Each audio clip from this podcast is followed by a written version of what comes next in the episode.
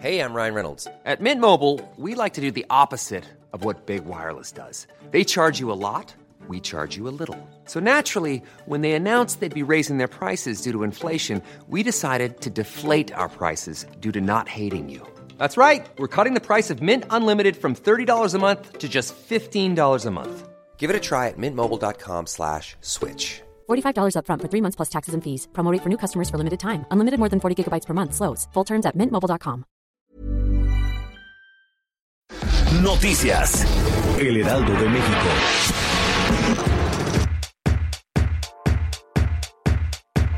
luego de que el Instituto Nacional de Estadística y Geografía confirmara que la economía mexicana entró en recesión técnica desde el último trimestre de 2018, Luis Niño de Rivera, presidente de la Asociación de Bancos de México, dijo que el país no está en recesión, que lo que hay es un estancamiento económico. Precisó que si bien hay varios sectores de la economía que se encuentran con un desempeño negativo, hay otros, como la banca, que mantienen crecimiento por lo que no se puede afirmar que haya una recesión económica.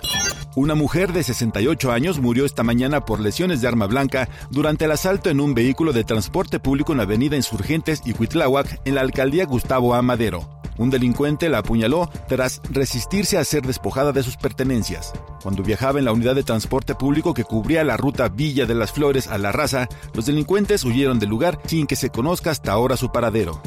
En el Día Internacional de la Eliminación de la Violencia contra la Mujer, en un área pública de Ciudad Madero, familiares de víctimas colocaron zapatos rojos con los nombres para recordarlas y exigir a las autoridades poner un alto a estos casos. Colocaron los nombres y sus historias de terror para que los, para que los presentes puedan leer y tomar conciencia, o en su caso, atreverse a denunciar, informó la presidenta de la colectiva de feministas Tamaulipeca, Nuri Romero Santiago.